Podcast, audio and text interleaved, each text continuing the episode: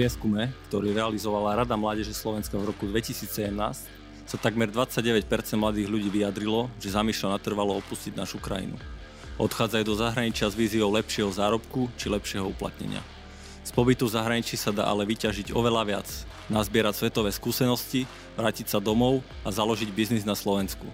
Podobný príbeh má za sebou aj náš dnešný host. Už ako tínedžer vycestoval do Ameriky a Nemecka, získal dôležité skúsenosti Vrátil sa a zúročil ich pri založení spoločnosti ProSite Slovensko.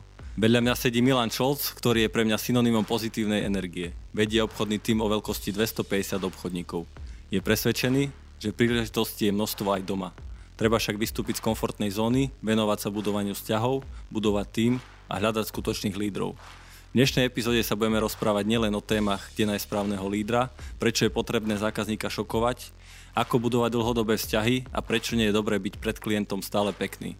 Moje meno je Erik Lakomy a vítam vás pri druhej epizóde podcastu Na rovinu o podnikaní.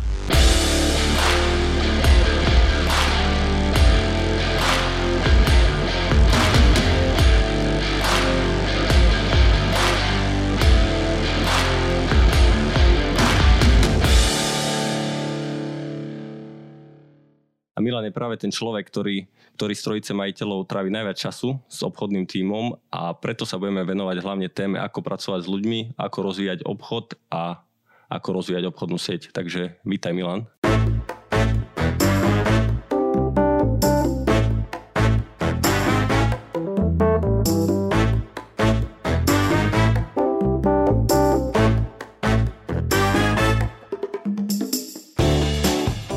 ProSite Academy prináša podcast Na rovinu o podnikaní.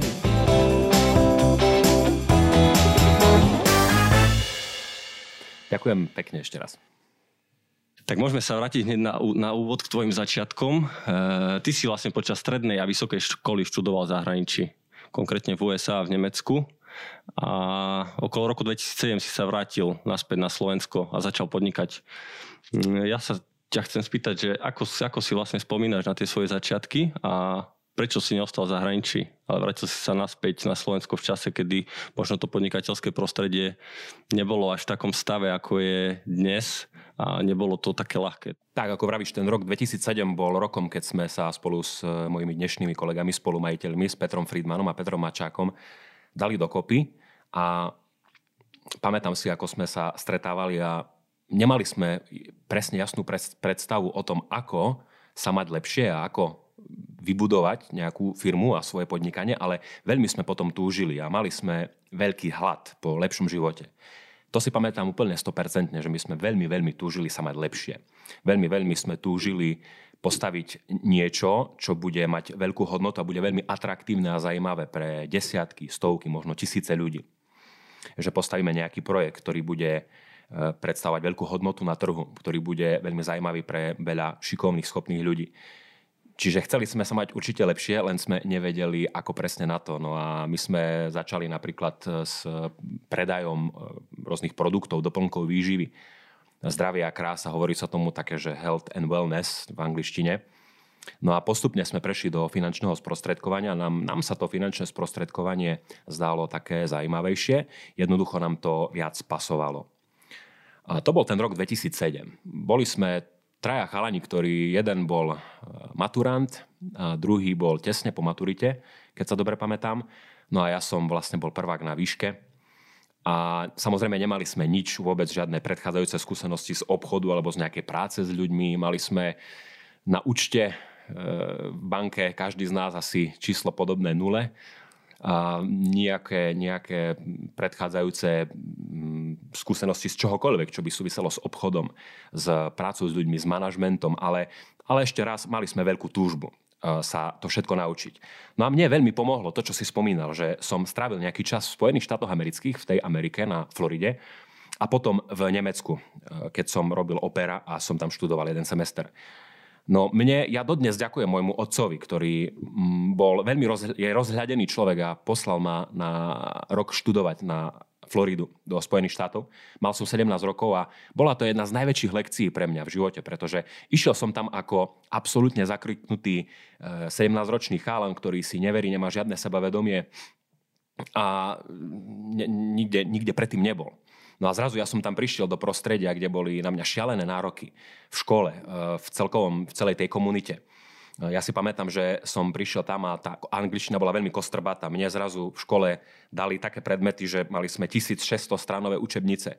Uh, nemal som internet, mal som len papierový slovník, kde som musel si začať zrazu študovať fyziku, chemiu, biológiu, matematiku, americkú históriu, angličtinu. Nespočetné množstvo náročnej literatúry. No býval som u pani, ktorá mala 80 rokov a veľa chodila na vozíku, čiže som vlastne ju, kdekoľvek sme išli, som ju musel e, tlačiť, keď sme chceli niečo vybaviť. Priemerný nákup v potravinách trval 3 až 4 hodiny. Čiže bolo to šialené, šialené e, náročné prostredie a ja som nikdy nešiel spať pred druhou v noci.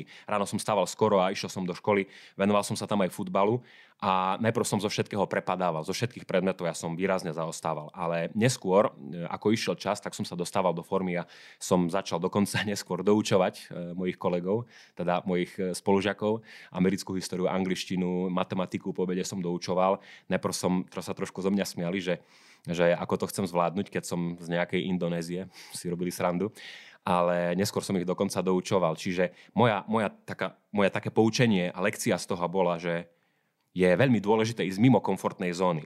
Nebať sa ísť do cudzieho prostredia a že práve ten pobyt mimo komfortnej zóny, v tom cudzom prostredí, náročnom prostredí, ti môže najviac dať. A mňa, mňa na, na tej Amerike veľmi zaujala ich veľkorysosť. Američania veľmi veľkorysí, otvorení. Naučil som sa tam komunikovať.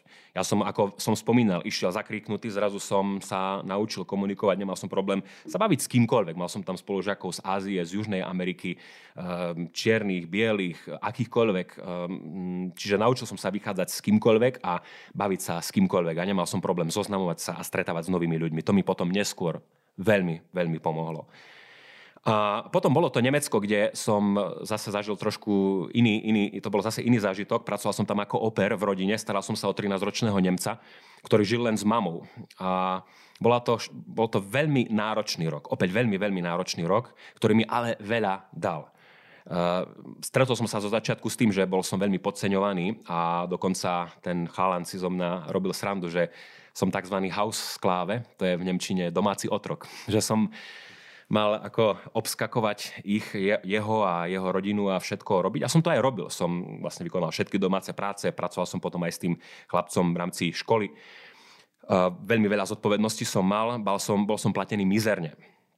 Ale napriek tomu všetkému, že to bol veľmi ťažký rok a bol som podceňovaný, tak veľmi veľa mi to dalo a e, som si opäť uvedomil, že vôbec sa netreba bať toho, ak je človek podceňovaný že netreba sa bať toho byť podceňovaný, ak sa ti napríklad niekto aj smeje, že, alebo ťa podceňuje a, mm, a, a podobne, že to vôbec, vôbec nie je zlé. A ja som, ja som na to reagoval tak, že OK, mne totiž vraveli, že Nemci mi vraveli, že Milan, tak ty môžeš maximálne robiť jedného dňa v Nemecku nejakého pomocného robotníka.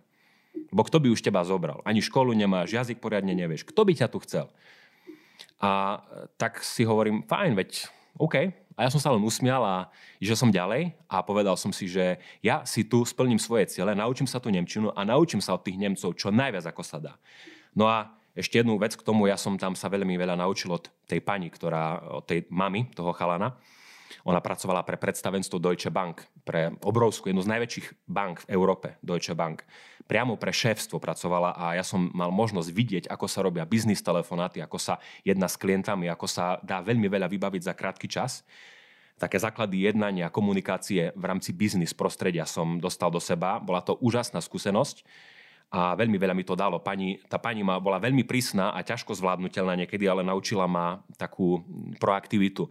Povedala mi stále, mi vštepovala, že Milan, nikdy nečakaj na to, že ti niekto povie, že čo máš robiť. Stále buď ty ten, kto rozmýšľa ako ten šéf, rozmýšľaj ako keby ty si bol ten vedúci, ako keby ty si bol ten šéf a riaditeľ.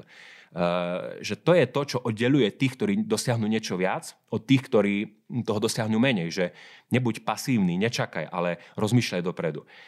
A tá taká nemecká precíznosť, nemecká, mm, jednoducho, keď, sa, keď, keď Nemci povedali, že niečo platí a niečo je nejaký termín dohodnutý, tak to vždy tak bolo. Proste neexistovalo, že to neplatí. Taká, taká precíznosť a taká serióznosť. Toto som si z tých Nemcov zobral.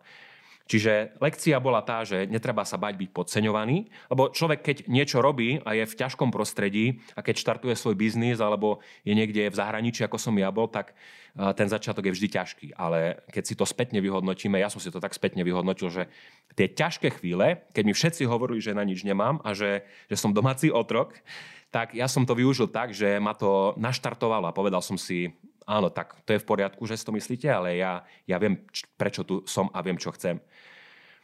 Takže tá, tá negatívna ťažká skúsenosť sa ukázala ako veľmi cenná skúsenosť. A ja chcem možno takto povzbudiť každého, kto ide ťažkou situáciou v živote, či v biznise alebo mimo neho, tak tá ťažká skúsenosť a ťažká situácia, neskôr si ju, ju vyhodnotíme veľakrát ako situáciu a skúsenosť, ktorá nám najviac dala.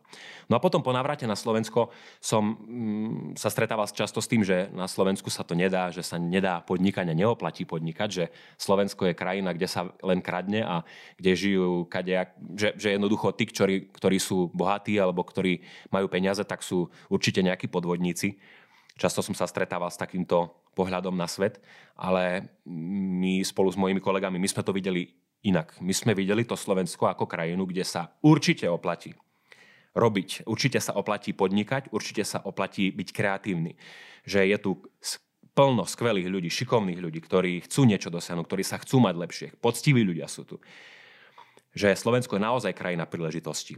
A preto sme sa s Petrom Frimanom, Petrom Mačakom dali dokopy a sme si povedali, jednoznačne to tu na Slovensku chceme postaviť.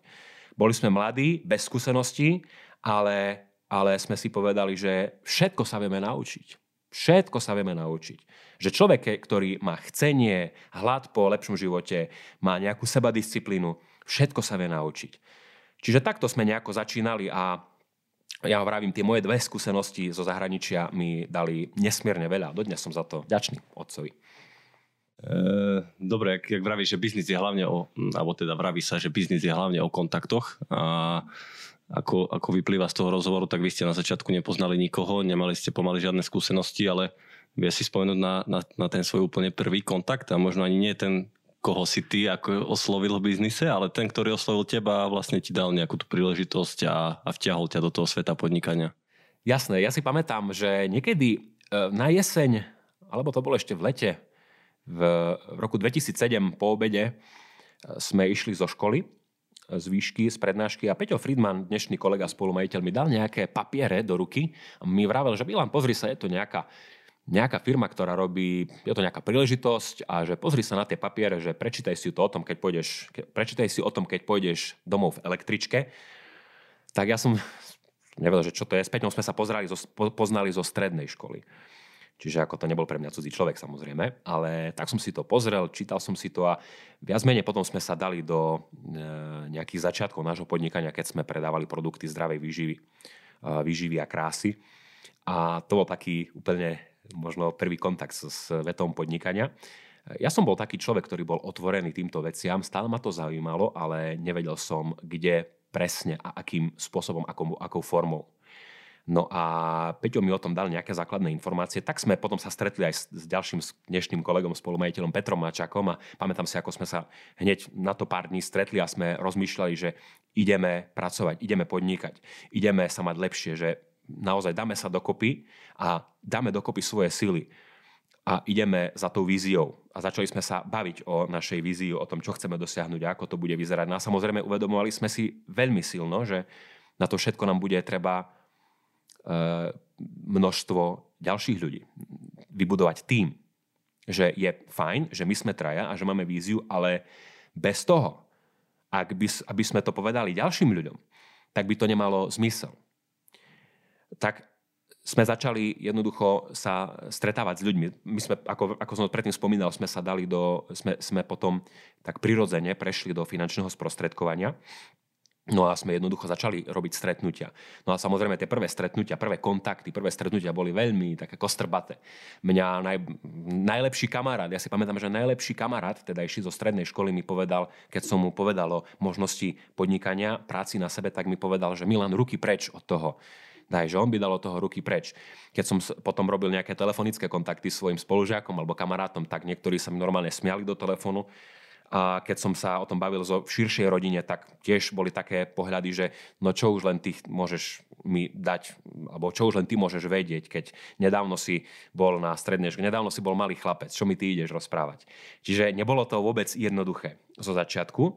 A pamätám si, že jeden z takých prvých e, stretnutí, ktoré mi vyšlo, bolo jedno z prvých stretnutí, ktoré mi potom sa ukázalo ako veľmi dôležité, ktoré vyšlo, bolo stretnutie s kolegom, dnešným kolegom Slavom Molnárom, bol môj spolužiak zo strednej školy. My sme, ja som ho zobral na pivo, ja som mu začal rozprávať o, o tom, že dá sa zarobiť, dá sa mať lepšie a samozrejme muselo, ja už si nepamätám, čo som mu rozprával, lebo to vôbec... Ty veľa piv ste vypili. Tak, áno, tak nejaké pivko už sme si dali, čiže... A samozrejme, on nemohol pamätať, čo som mu ja hovoril, ale Slavo bol taký otvorený, že on jednoducho sa išiel pozrieť potom na biznis seminár firmy, kde sme začínali, kde bola odprezentovaná príležitosť. No a ja som sa strašne tešil. Ja som si to veľmi vážil, že on sa išiel pozrieť, pretože to bol môj prvý naozajstný spolupracovník. A fakt, ja som mu to vysvetlil veľmi, veľmi, ja už aj neviem ako, nejak polopatisticky, rukami, nohami. A, ale on bol veľmi otvorený človek a on sa na to išiel pozrieť a, bol taký, že, si potom, že mi potom poďakoval. Milan, že ďakujem ti, že si mi dal príležitosť. Ja si to dodnes pamätám, ako mi to hovoril. Strašne ma to nakoplo. No a e, to boli také začiatky, že e, tie stretnutia boli také, aké boli. My sme sa postupne dostávali do tempa, postupne sme si prechádzali potom tréningami, ako sa robia tie stretnutia, ako sa to odprezentuje, ale naozaj tie, ten začiatok bol ťažký tak ako to je v ťažké v každom podnikaní. A, a ešte pri tom Slavovi ako príklad by som dal, že niekedy si ľudia myslia, či už sú to obchodníci alebo ľudia, ktorí e, robia obchod, či už u nás alebo niekde inde, tak, tak si myslia, že človek sa na obchod musí hodiť. Že treba na to nejaký špeciálny talent, že to treba presviečať ľudí, že to treba mať na to hlavu a jazyk a neviem čo všetko. Ale ja by som tu chcel povedať veľmi dôrazne, že vôbec si nemyslím, že to tak je. E, nikto z nás totiž sa na to vôbec nehodil. Eh, ten, ten kolega Slavo Molnár, tak on absolútne sa na to nehodil. On ani nemal šajnu, že niečomu takému sa bude venovať. Dnes ten Slavo je u nás jeden z najrešpektovanejších eh, obchodníkov. Má obrovskú sieť klientov. Ľudia, ľudia si dohadujú, term, ľudia, klienti sa sami jemu ozývajú, aby, s ním mohli, eh, aby sa im on mohol venovať. Vystupuje v médiách, v televízii, v televíznych novinách. On ani šajnu nemal, že sa tomu bude venovať a nemyslel si, že vôbec má na to nejaké predpoklady. A tvrdím to preto, lebo naozaj je to o tom, že človek sa chce, že ak sa to chcem naučiť, ak budem pracovať na tom, tak sa, tak sa to naučím. A budem aj vynikajúci obchodník, aj sprostredkovateľ, aj manažer týmu. Všetko sa dá naučiť. A vôbec to nie je o tom, že niekto má na to nejaké špeciálne danosti. Možno ešte taký iný príklad, jeden z prvých mojich takých kontaktov a stretnutí bolo e, s mojim bratom Martinom Šolcom, ktorý je odo mňa starší o 6 rokov a ja som mu len povedal, že Martin, je tu niečo zaujímavé, čo robíme, príď sa pozrieť. On sa prišiel pozrieť na ten biznis seminár. No a z prvočí sa toho nejak neujal, potom ale o rok, rok a pol neskôr sa k nám pridal.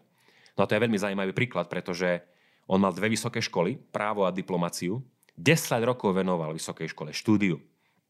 Potom e, robil vyšetrovateľa a na strednom Slovensku. No a on ale zistil, že je veľmi limitovaný tým, tým prostredím, kde je jednak nejakou kariérou, možnosťou rastu a príjmom kde niekto iný rozhodoval o jeho príjme, o jeho kariérom, kariérom raste. No a on si predstavte, že dá si predstav, Erik, že on sa na to jednoducho vykašľal a pridal sa k nám. A začal úplne od nuly, absolútne do neznáma vykročil.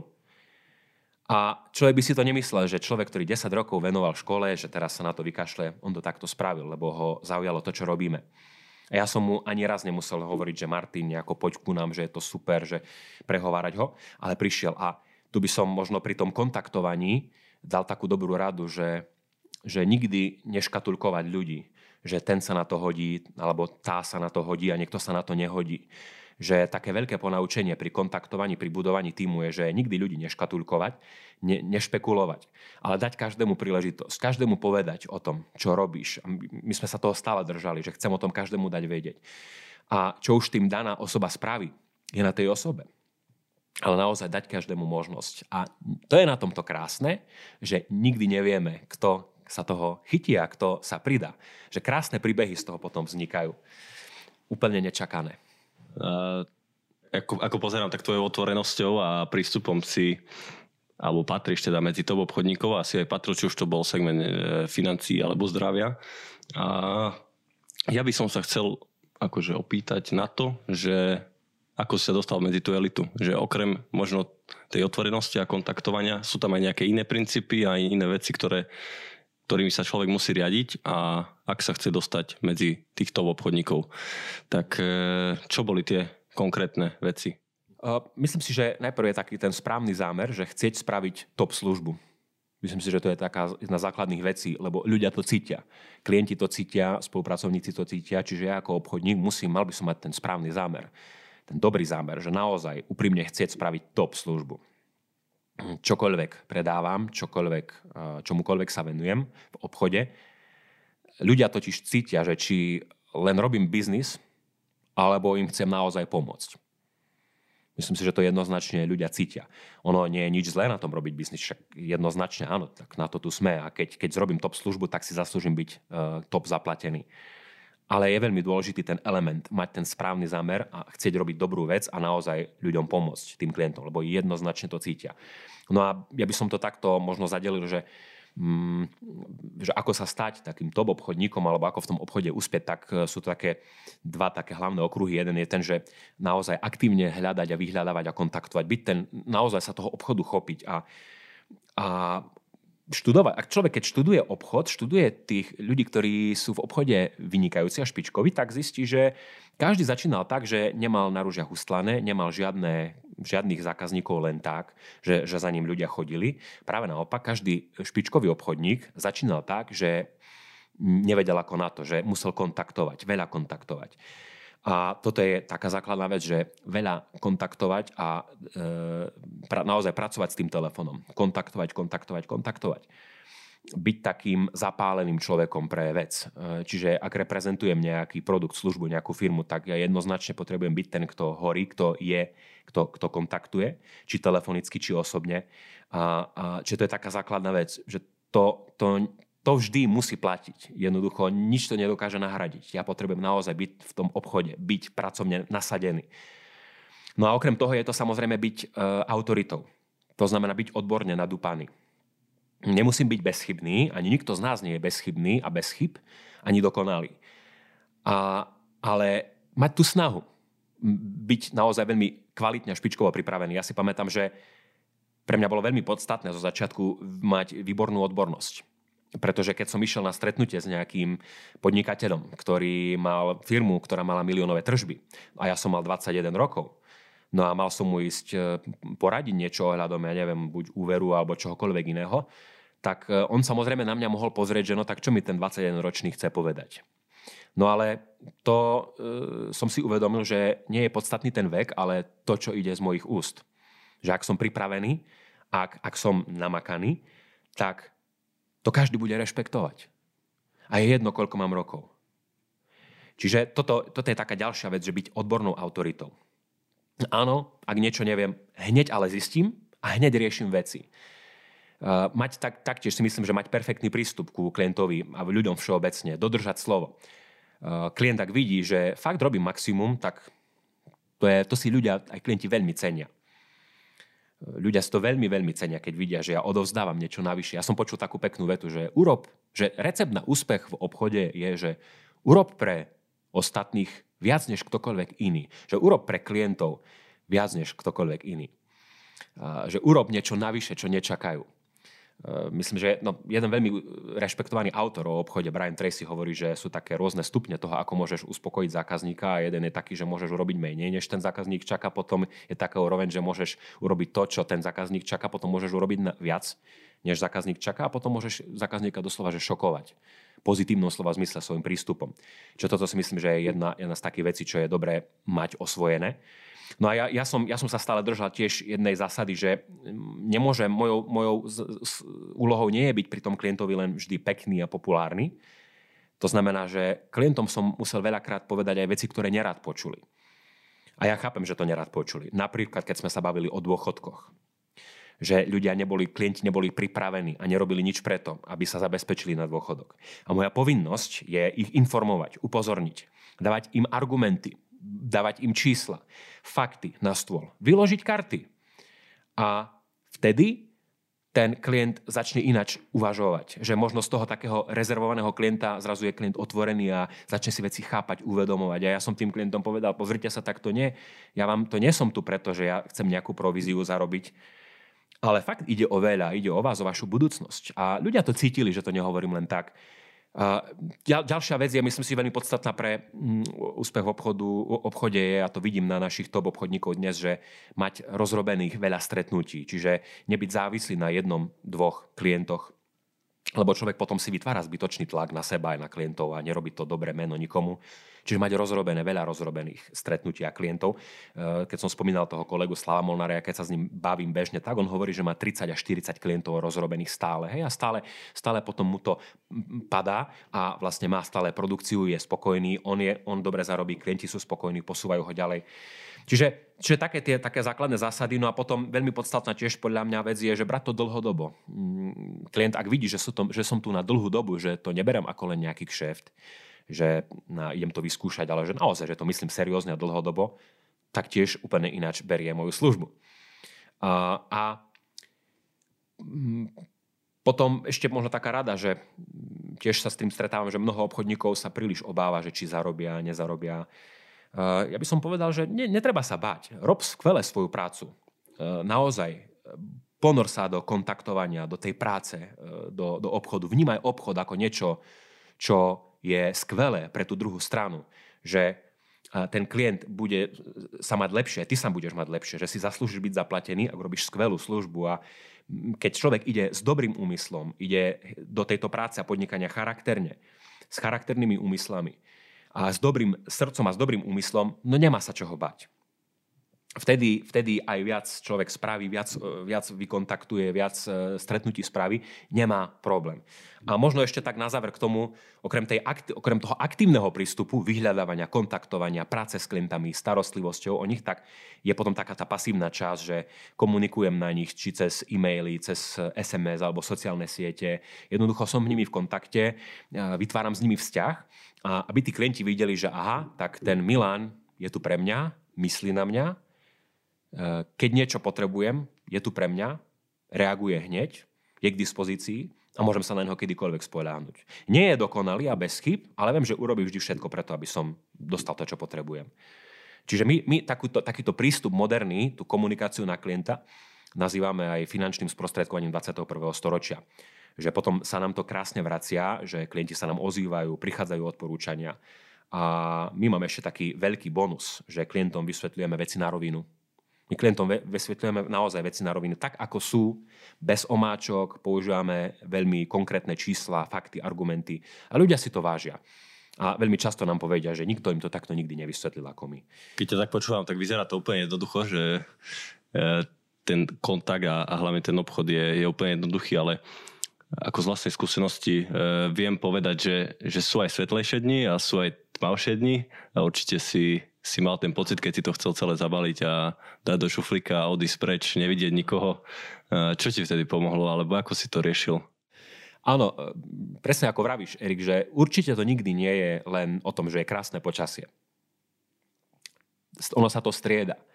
A myslím si, že je naivné si myslieť, že to bude len krásne a jednoduché a že vždy bude krásne slnko svietiť a že to pôjde ľahko. A hneď by som chcel na úvod povedať, že e, myslím si, že je správne a e, očakávať, že, že prídu odmietnutia, že určite na tej ceste budú odmietnutia, tak ako som vravel, my sme zažili s mojimi kolegami veľa odmietnutí.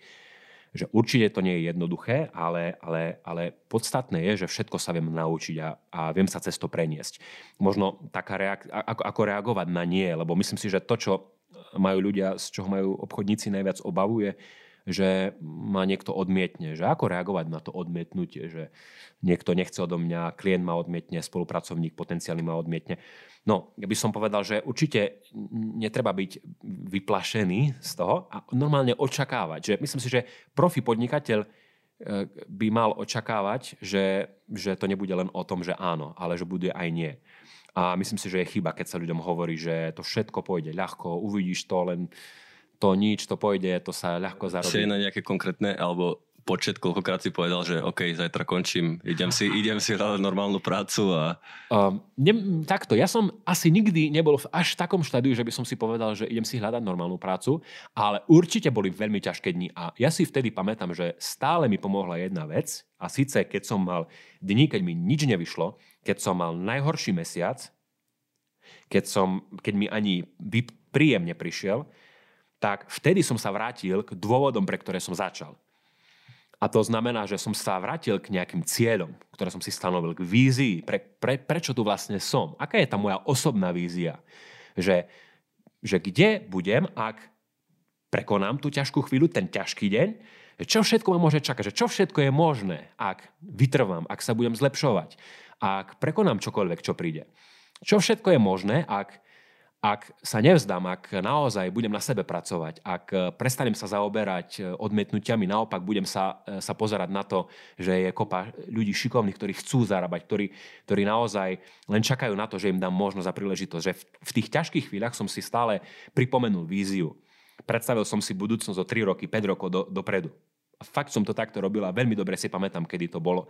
Roky 2008, 2009, 2010.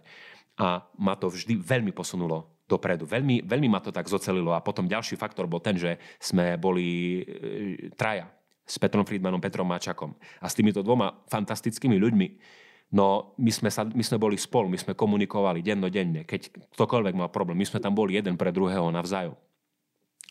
Bola, to, boli to také základy úžasných, nesmierne pevných vzťahov, ktoré máme dnes. Že vedeli sme, že jeden sme tam navzájom pre toho druhého. A preto, keď, čiže preto otázka je, budú nezdary a budú ťažké chvíle v podnikaní a v obchode? Áno, jednoznačne áno. Budú ťažké dni, ťažké mesiace? Bude mať človek takú chvíľu, že bude chcieť aj skončiť? Áno. Ale vtedy sa treba vrátiť k cieľom, treba si ich pripomenúť, treba sa držať pri ľuďoch, ktorým sa darí, treba ísť medzi komunitu vo firme, ísť za ľuďmi, ktorým, ktorým sa darí, ísť na, viac opäť sa ponoriť do, do, do vzdelávania, vrátiť sa k tomu, ponoriť sa do práce, e, poprosiť tých úspešných o rádu, o nejaký mentoring. A ani sa človek nenazdá, o 2-3 mesiace je úplne iná situácia. Takže ja by som nevenoval až tak... Moja, moja, moje ponaučenie bolo, že nevenovať tým odmietnutiam alebo tým, tým nejakým zlým skúsenostiam negatívnym až tak veľa pozornosti. Uh, pretože platí jedna veta, že to, čomu venuješ pozornosť, tak tam smeruje tvoja energia. Môžeš to rozoberať, môžeš nad tým dumať, že prečo ten človek a ten človek nechcel a ti slúbil a neprišiel a, a ten zákazník nakoniec to od teba nechce, ale je to zbytočné, ponaučiť sa z toho, na nikoho sa nikdy nehnevať a naopak zobrať to tak proaktívne ako určité ponaučenie. A, a taktiež to nie neznamená, že nikdy nie. Hej, máme veľa kolegov dnes, ktorí, ktorí prišli na 4. 5. krát keď 4., 5., 6. krát im kolegovia naši povedali, odprezentovali príležitosť a ich zavolali na nejaký seminárik, na nejaké školeničko, na nejaký workshop oni z počiatku z toho absolútneho, rezolutného nie, zrazu sú dnes naši kolegovia s nami makajú, sú na manažerských pozíciách. Normálne, že máme ľudí, ktorí prišli a povedali, že nikdy nechcem toto robiť a nemám rád ľudí, ktorí robia finančné sprostredkovania a neznášam túto profesiu. Lebo som mal zlé skúsenosti tam a tam. Potom, keď sa zoznamili s našou filozofiou, s hodnotami, ktoré reprezentujeme, na ktorých stojí naša firma, s ľuďmi, ktorí tu sú, tak zmenili názor jednoducho a dnes s nami budujú práve ten tým a šíria túto myšlienku. No a ešte možno také, také motivačné niečo. Ja, si, ja sa veľmi rád inšpirujem úspešnými ľuďmi a vo fitku, kde chodím cvičiť, je na, na stene taký pekný citát od Silvestra Staloneho, ktorý je ten filmový Rocky alebo Rambo.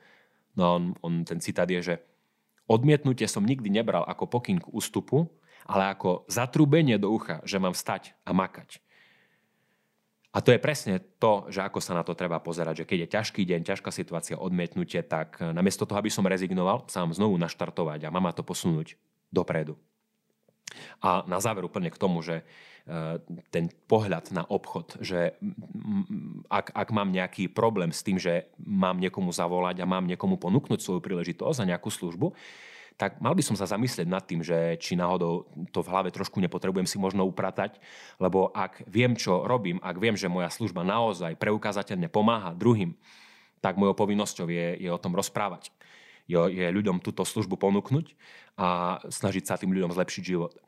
Čiže možno ešte tak si niekedy vyčistiť stôl. Vy ste e, na začiatku začne aj traja, jak si vravel.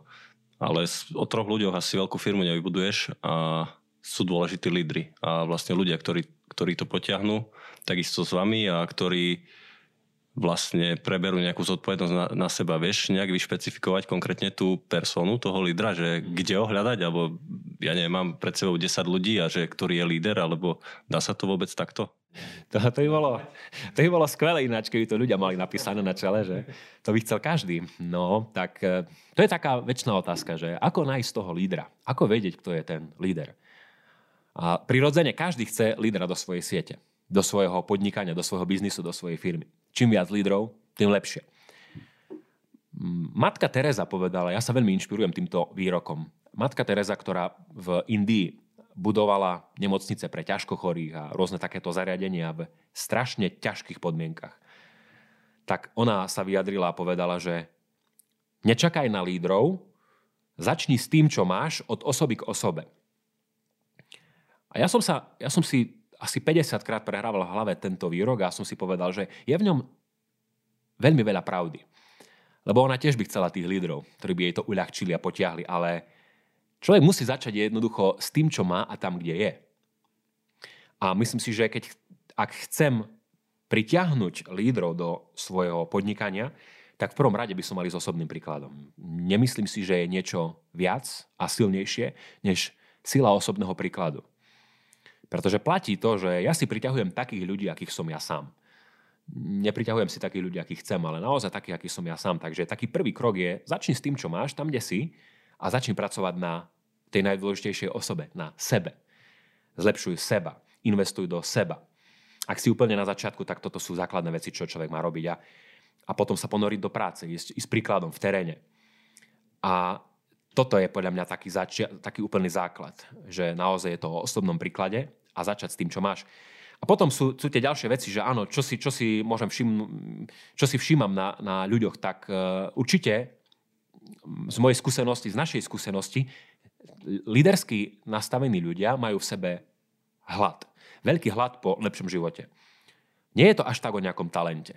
Naozaj je to o hlade. Hlad by som to definoval ako takú vnútornú, vnútornú túžbu že napriek ťažkým podmienkam, napriek tomu, že daná osoba môže byť z nejakého ďalekého okresu, zo zabudnutej dediny, z veľmi ťažkého, zložitého prostredia, kde o podnikaní sa nikdy nehovorilo, z ťažkých rodín. Máme tu krásne príklady, príbehy ľudí v našej firme, ktorí pochádzajú z, z rôznych veľmi ťažkých, komplikovaných prostredí.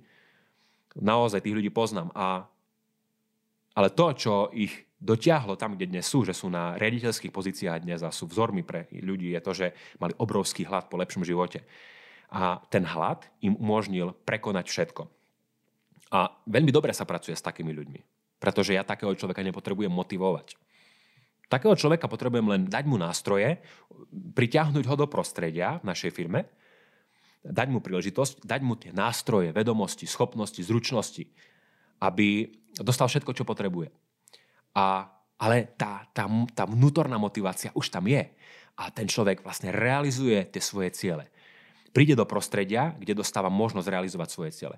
Čiže nikdy sa nedá dopredu povedať, to je ten líder, ak to nie je. Ja som sa veľakrát pomýlil, ja som veľakrát robil chybu, ja som si myslel, že wow, tak tento človek, to je taký charizmatický človek, že tak ten je úžasný líder, určite tu bude o, určite s týmto človekom vybudujem veľkú sieť.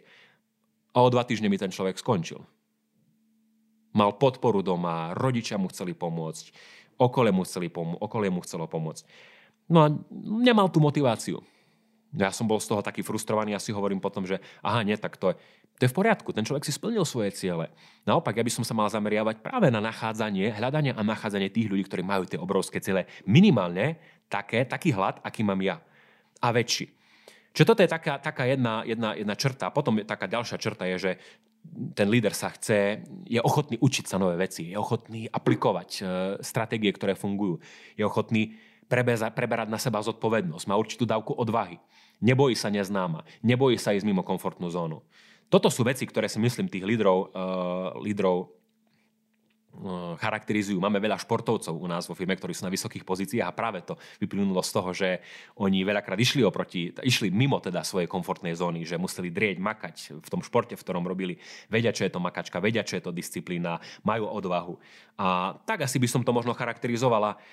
Um, ja, ja by som takú radu dal k tomu, že nech, určite nešpekulovať a nedúmať a nerozmýšľať príliš dlho nad tým, že kto je líder, kto nie je líder. Myslím si, že najlepší recept na to je jednak pracovať na sebe, e, ísť osobným príkladom a dať ľuďom príležitosť. A zavolať ich do prostredia, ktoré je pripravené, aby im dalo všetky nástroje, možnosti, schopnosti na to, aby sa mohli uplatniť tak, ako tu máme u nás vlastne pripravené. A e, ak, ak si myslíš, ak, ak ideš robiť obchod a si myslíš, že nepoznáš ľudí, že nemáš nejaký, ja neviem, menný zoznam ktorým, ľudí, ktorým by si vedel zavolať a dať príležitosť, tak to je úplne v pohode. Je to úplne, že až poviem, že skvelé. Že vôbec sa toho netreba báť, lebo väčšina z nás, väčšina z nás začala tak, že sme mali len nejaký okruh ľudí, ktorých sme poznali, ale uh, sme pracovali s tými ľuďmi. Pracovali, začali sme s tým, čo sme mali a tam, kde sme boli. Nikto z nás nebol žiadny frajer. Veľakrát sme sa pomýlili, veľakrát sme mali ťažké dny, boli obdobia, keď to absolútne nešlo. Ale napriek tomu sme stále pozerali dopredu, dopredu, dopredu a pozitívne a optimisticky. A potom sme sa dostali k ľuďom, ktorých sme vtedy absolútne nepoznali, ale dostali sme sa k ľuďom, ktorí ku ktorým nás odporúčili tí ľudia, s ktorým sme, s ktorým sme vtedy začali. Čiže sme sa cez ľudí, ktorých sme poznali, sme sa dostali k úplne iným ľuďom. A keď to takto dnes zhrniem, tak z toho množstva obchodníkov, ktorých máme v teréne, ktorý je 250 a rastie, tak e, ja som osobne vtedy poznal absolútne promile. Takmer nikoho. Takže ono sa to dá. A Pravíš, že, že dneska je nejakých 250. A taká pikoška len o tebe, že ty najazdíš nejakých okolo 5000 km za, za mesiac. Jak to, akože, ako, ako to zvládaš vôbec a aký je taký recept na udržanie motivácie, keď už máš taký veľký tým, deleguješ nejak tú prácu alebo napriamo máš nejaký menší počet ľudí, ktorých udržiavaš alebo stretávaš sa s každým jedným, alebo ako to je? No je to tak s tými kilometrami, ono bolo aj viac niekedy, ale už už nám ten tým vyzrel, osamostatnil sa do veľkej miery, takže je to také viac v pohode, by som povedal, ale to neznamená, že netreba byť v kontakte s tým týmom. Jednoznačne treba byť a nikdy, nikdy nenastane chvíľa, že už, už je to všetko samofungujúce. To nie. E, čiže jednoznačne je to, je to veľmi podstatné a dôležité. Mm, myslím si, že pri tej práci s ľuďmi je dôležité si tak mať taký správny postoj k tomu celému, lebo môžeme si povedať, že práca s ľuďmi je veľmi ťažká a náročná, že jak, ako ja som veľakrát počul od ľudí, ktorí robia s, s ľuďmi, je, že takú vetu, že no práca s ľuďmi to je to najhoršie a najťažšie. No dajme tomu, že keď by som bol niekde v zamestnaní, aby mi prisúdili alebo pridelili ľudí, s ktorými musím pracovať a dajme tomu, že tá partia ľudí by bola fakt, že nezodpovedná, ťažkopádna a tak ďalej, tak možno, že hej. Ale u nás, skrz toho, že u nás sú tí naši kolegovia a spolupracovníci dobrovoľne, že sú tu preto, lebo sa ich oslovila naša vízia a to prostredie, tak e, práca s ľuďmi je úplne, že úžasná vec, krásna vec. Pre mňa osobne krásna vec. Pretože vládne určitá synergia, si navzájom pomáhame, sme tu jeden pre druhého. A čiže, čiže určite je podstatné mať taký správny postoj k tomu, že práca s ľuďmi ma baví a že, že je to niečo, čo je krásne a skvelé. Ja som sa veľmi inšpiroval, eh, keď som v tej Amerike bol v roku 2003-2004. No a vtedy bolo akurát 40. výročie zastrelenia Johna Fitzgeralda Kennedyho, 35. prezidenta USA. No a on bol najmladší zvolený prezident, 43 rokov a 163 dní. Ja som o ňom robil semestrálnu prácu. O, a vlastne on, on bol zaujímavý tým, že mňa to veľmi inšpirovalo, že on všade išiel za ľuďmi, vytváral vzťahy kdekoľvek išiel. Že bol práve taký človek, ktorý sa s každým zakecal, išiel ku každému, išiel práve že ku tým cudzím ľuďom, že nemal problém e, venovať obrovské množstvo energie a času ľuďom. Ísť medzi ľuďmi, e, ísť za nimi, vytvárať vzťahy, obrovské množstvo energie a času. A vtedy som si to tak uvedomil, že ak chcem vybudovať akúkoľvek organizáciu, ktorá bude rásť bude veľká, tak to bude jednoducho nevyhnutné a nutné. Tak som si povedal, že ehm, áno, jednoducho, toto je to, čo budem robiť. A mm, myslím si, že také hlavné zásady sú, ktorými, ktoré, ktoré mne fungujú, je mať ľudí rád, ľuďom veriť, veriť v nich. Totiž, ak ľudia cítia, že im veríme, tak podajú o mnoho lepší výkon. Veľakrát sú to ľudia, ktorým nikto iný neverí. No a idú robiť obchod a oni necítia tú podporu možno doma alebo niekde inde alebo v, vo svojom prostredí. Ale keď cítia, že my im veríme, keď sa s nimi stretneme, im poviem, že počúvaj, ja ti verím, tak podajú 5 krát lepší výkon. Len preto, lebo cítia tú podporu. Myslím si, že ďalej také niečo, čo je kľúčové, je zaujímať sa o ľudí. A, a najprv ako o ľudí, ako takých. Že nie, nie v prvom rade, že ideme robiť biznis, ale zaujímam sa o teba ako o človeka.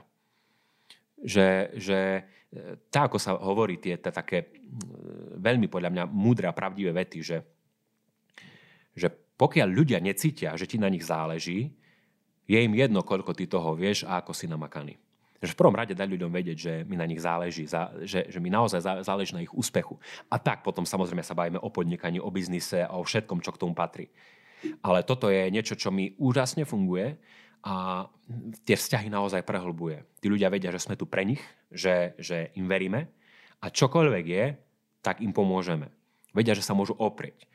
A áno, súvisí to potom s tým, že veľa som na telefóne, ne, samozrejme v osobnom kontakte. Ja si tak celé roky som behal, lietal hore dole po pobočkách. Čo akože preferuješ, že najviac e, volá s tými ľuďmi, alebo osobný kontakt, alebo si píšeš na Messengeri, prípadne Skype si s nimi dáš? Všetko, čo si povedal, Erik. Všetko a ešte viac. a, a ešte viac, ale ten osobný kontakt, uvedomil som si, že nedá sa nahradiť ničím iným. Samozrejme, musím využívať všetko ostatné, čiže tie telefonáty a ne, veľakrát je to do neskorého večera. A nie je to len o biznise, ale kolegovia mi zavolajú s úplne inou vecou, že ich niečo trápi, že majú ťažkú situáciu doma v rodine alebo čokoľvek iné sa stalo a ako keby taký mentoring si pýtajú, určitú podporu.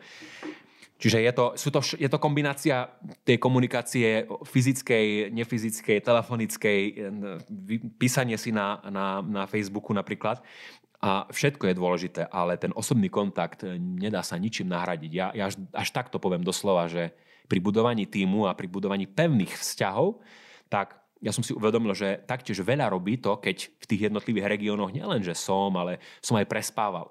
U tých kolegov, u tých ľudí, u nich doma, krížom, krážom, naozaj, že ostal tam na noc, s nimi raňakoval, s nimi večeral, s nimi išiel bežné veci robiť, že nie som len niekto, kto ich ide tam nejako poučiť, ale že som jeden z vás.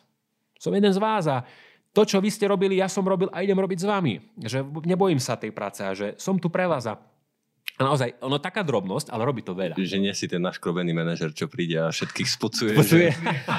Že slabé, slabé tabulky ste odozdali tento mesiac, ale snaží sa ich medzi nich, hej? Určite, určite. Samozrejme aj ten manažment a, a ten m, taký, by som povedal, taký vážny prístup je veľmi podstatný, ale, ale najprv je, myslím si, že na prvom mieste to naozaj vytvárať vzťahy, byť pre nich dispozícii a byť tam pre nich jednoducho. A samozrejme, okrem toho, odozdávať im stále nejakú pridanú hodnotu navyše.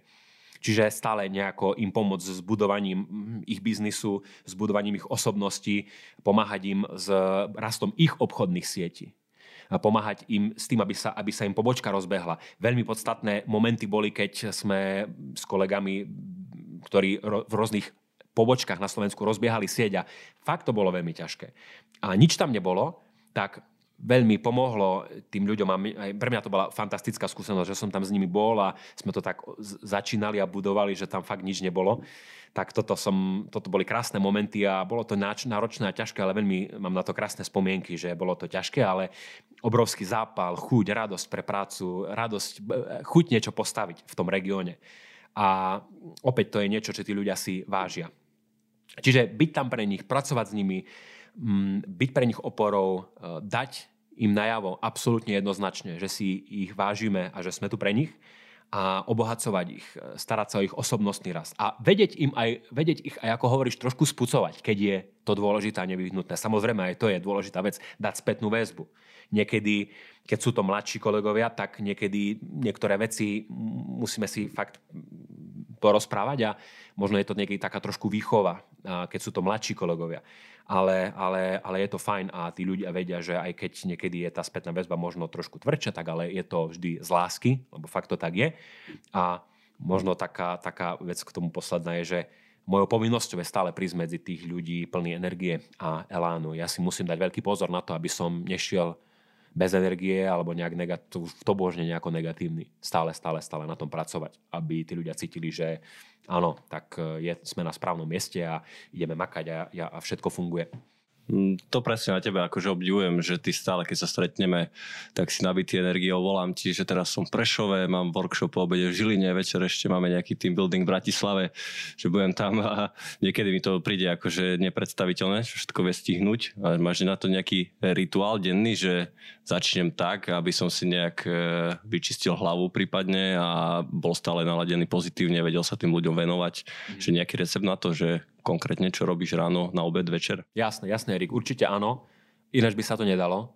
A mm, ešte k tomu poviem, že mm, to, že mm, to, že to takto viem zvládnuť, tak e, opäť ja to pripomeniem, že e, je, je naozaj skvelé, že sme sa našli traja e, chalani, že, že sme traja majiteľi a firmy, že si vieme veci rozdeliť že mňa naozaj tá práca s ľuďmi veľmi baví a veľmi, veľmi sa v tom cítim a veľmi ma to ženie vpred tá, tá možnosť tým ľuďom pomôcť. A že, že vieme si teda ale zadeliť e, prácu. Že, že Peter a Peter veľmi veľa vecí vedia spraviť absolútne kľúčových a nevyhnutných a ja nemusím napríklad byť pri tom, ale môžem ísť naopak do toho terénu a viac byť pri tých ľuďoch, že sme si to takto nejako prirodzene zadelili, tak je to v prvom rade vďaka tomu, že sme traja a že ja vďaka tomu, že sme traja, môžem byť viac medzi tými ľuďmi. A áno, všetko sa dá stihnúť, samozrejme, myslím si, že ten, veľa sa hovorí o time managemente alebo o nejakom plánovaní a e, samozrejme aj pre mňa je to kľúčové. Myslím si, že to celé plánovanie je o prioritách. E, nedá sa všetko stihnúť úplne, ale dajú sa stihnúť tie najdôležitejšie veci. A pre mňa boli vždy tie najdôležitejšie veci ktoré súviseli s mm, jednoducho s rastom firmy, s rastom ľudí a potom samozrejme moje, moje záležitosti, ktoré sa mňa týkajú, nejaká moja fyzická kondícia, nejaké môj oddych taktiež. Čiže by som to tak zadelil, že u mňa je to určite o prioritách nejaké kľúčové oblasti života. Napríklad, či je to práca, zdravie, rodina, zdravia, kondícia, osobný rast a rozvoj. Mm, ja som, mne sa vypomstilo napríklad to, že som mal veľkú nerovnováhu v tomto. Že som len robil a potom sa mi to vypomstilo v tom, že mal som pred 5 rokmi obdobie, keď ma brali sanitky dvakrát. Hej, že som bol absolútne na fyzickom dne, keď to takto poviem. A vtedy som si uvedomil, že aha, tak mala by byť nejaká rovnováha v tom všetkom.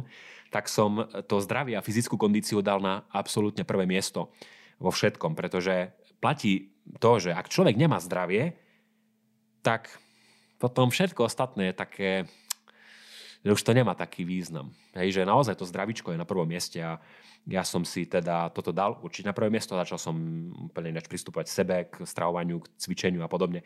A, čiže, čiže je to stále o prioritách a každý tie kľúčové oblasti života má možno iné. Niekto má rodinu, nemá, nemá ešte rodinu, ja ešte nemám svoju rodinu, čiže možno to mám trošku inač usporiadané, ale možno také odporúčania, že čo robiť, aby človek ostal dlhodobo plný energie, čo mne určite funguje, je jedna veta ma veľmi oslovila, že pracovný deň začína večer pred spaním. To znamená ísť večer skôr spať. Večer skôr, skôr spať a ráno skôr vstať. Čo tým človek dosiahne je, že večer sa viac vyspím v toho zdravého spánku a ráno zase som čerstvý, mám fantastickú čerstvú, oddychnutú, kreatívnu myseľ. Mne ráno veľmi dobre funguje to, že si pustím nejakú nahrávku kvalitnú. Aj dnes, aj včera, aj predčerom, približne 40 minút ráno o 6. už to fičalo, kým som si chystal ranejky, vypočúval som si rôzne nahrávky, som si to zastavil, zapísal nejaké poznámky, myšlienky, ktoré ma zaujali. Potom som prečítal nejaké state z dvoch kníh, urobil si nejaké poznámky, robil nejaké kreatívne veci. Naozaj do obedu máme kreatívnu myseľ, veľmi, veľmi mne osobne to funguje. Čiže toto je niečo, čo človeka nastaví na celý deň. Mm, čiže ja, ja tú svoju takú dlhodobú pozitívnu náladu v sebe, alebo tú energiu, ktorú mám, vidím, že mi to vychádza práve z toho, že sú to určité rituály, ktoré pravidelne opakujem. Že ja jednoducho odmietam mm, absorbovať negatívne správy, negatívne veci, zaoberať sa vecami, ktoré ma nejako neposunú, ale ma nejako negatívne rozptýlia. Ja som to úplne vylúčil zo života. Takže kriminoviny nepozerá. A nie. Sledujem naozaj, čo sa deje. Ja práve mám dobrý prehľad, si myslím o to, o dianí doma vo svete, ale vyberám si, čomu sa venujem a ne, nechcem príjmať všetky nezmysly alebo negatívne veci. Čiže uh, ráno a do obede je veľmi podstatné, z môjho pohľadu. A ak cez deň človek aj tak ne, aj nestihne všetko úplne, tak uh, dôležité je si zase vytýčiť tie priority, lebo ak nestihnem veci, ktoré nemajú až taký význam, tak sa nič nedeje. Horšie je, ak by som nestíhal tie dôležité veci. To už by bolo, že neskôr trestuhodné. Takže povedať si, čo sú tie kľúčové veci, ktoré majú najväčší vplyv na môj úspech do budúcna, tak tomu sa venovať a keď sám za seba, tak áno, ja, ja práve tie, tá, ten, tá práca v teréne, práca s ľuďmi, na to si stále vyhradím čas. Áno, niekedy to je od skorého rána, niekedy až do 23.00.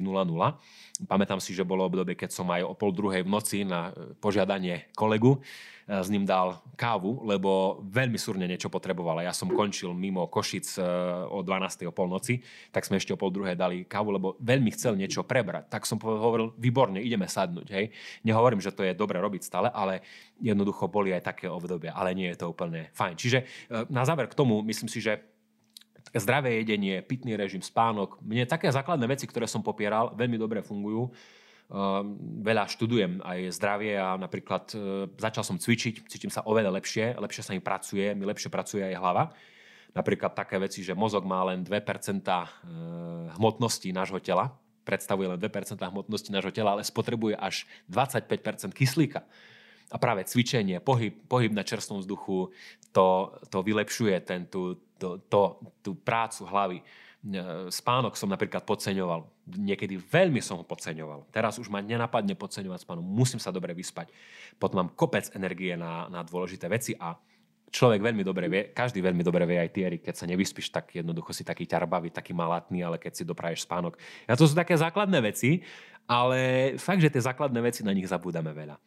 A, a, a keď človek to zdravie si stráži, keď na sebe pracuje, keď sa neustále posúvam dopredu, konštantný osobný rast, keď pracujem na veciach, ktoré majú zmysel, keď cítim veľký zmysel z toho, čo robím, tak mám neskutočne veľa energie. Ja som čítal jednu štúdiu, kde sa hovorilo, že jeden z najväčších zdrojov energie pre nás je naša myseľ. Ja si hovorím, ako to myslia tak oni hovoria, že to je to, keď každý z vás mal situáciu, keď ste možno neboli ani vyspatí alebo ste nevládali, ale tak ste veľmi išli za svojim cieľom, vás to ťahalo dopredu, že ste všetko prekonali. A toto je tiež veľmi podstatná vec, neustále sa posúvať dopredu, pracovať so svojimi cieľmi, mm, vtedy človeka nič nezastaví. Tak ako som vravel, keď bolo ťažko, tak som sa len vrátil k tomu a bolo, bolo to hneď lepšie. Bolo to hneď lepšie a vedel som, prečo to robím. Takže nejaká rovnováha medzi prácou a voľným časom. Tak, tak, tak. Rodinou treba. Nezabudnú na ten voľný čas. Mám tu ešte poslednú otázku na teba.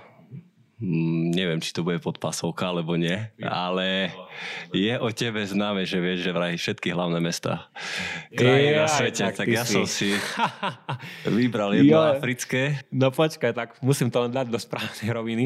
Určite neviem zďaleka, zďaleka neviem všetky hlavné mesta a ešte teraz ma nachytáš no hotovo.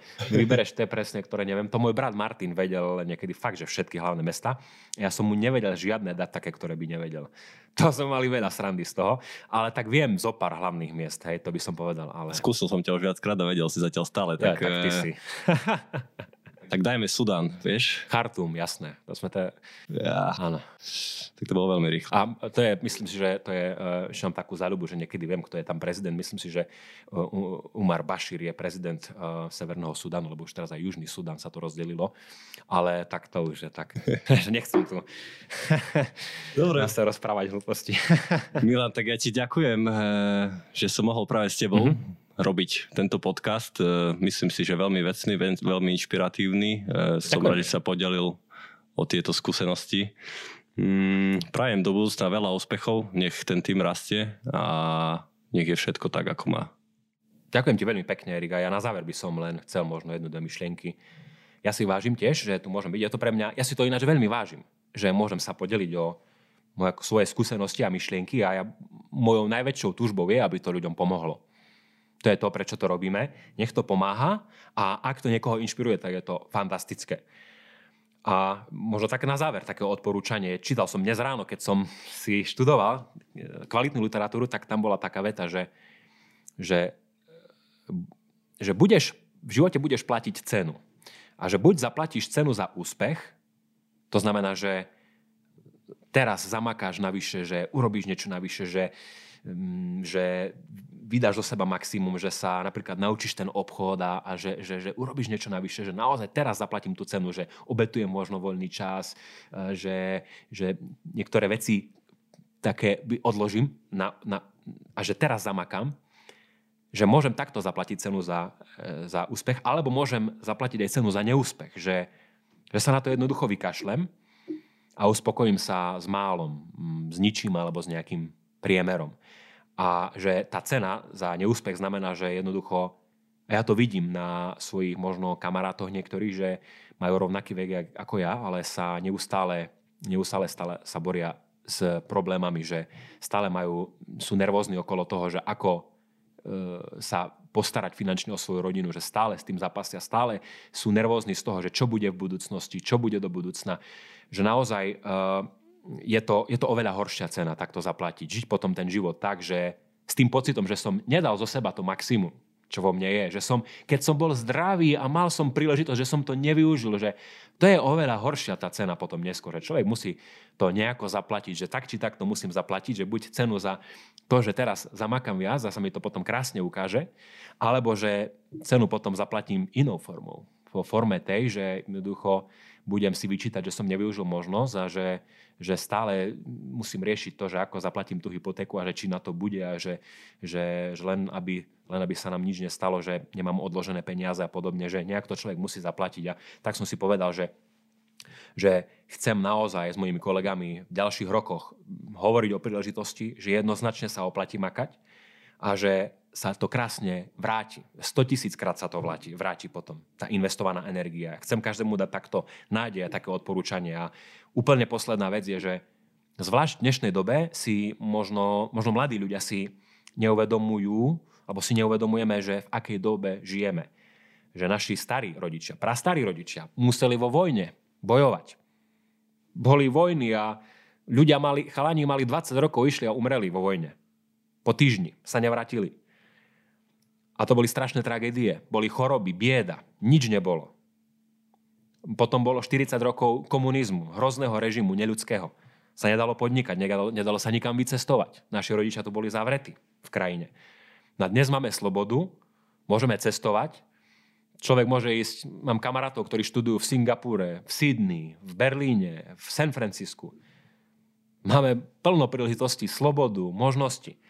A je dôležité si to pripomínať lebo potom človek si môže vyčítať, že nevyužil som šancu, keď bola príležitosť. Čiže moje také záverečné odporúčanie je, treba to využiť, lebo nemusí taká príležitosť tu byť stále.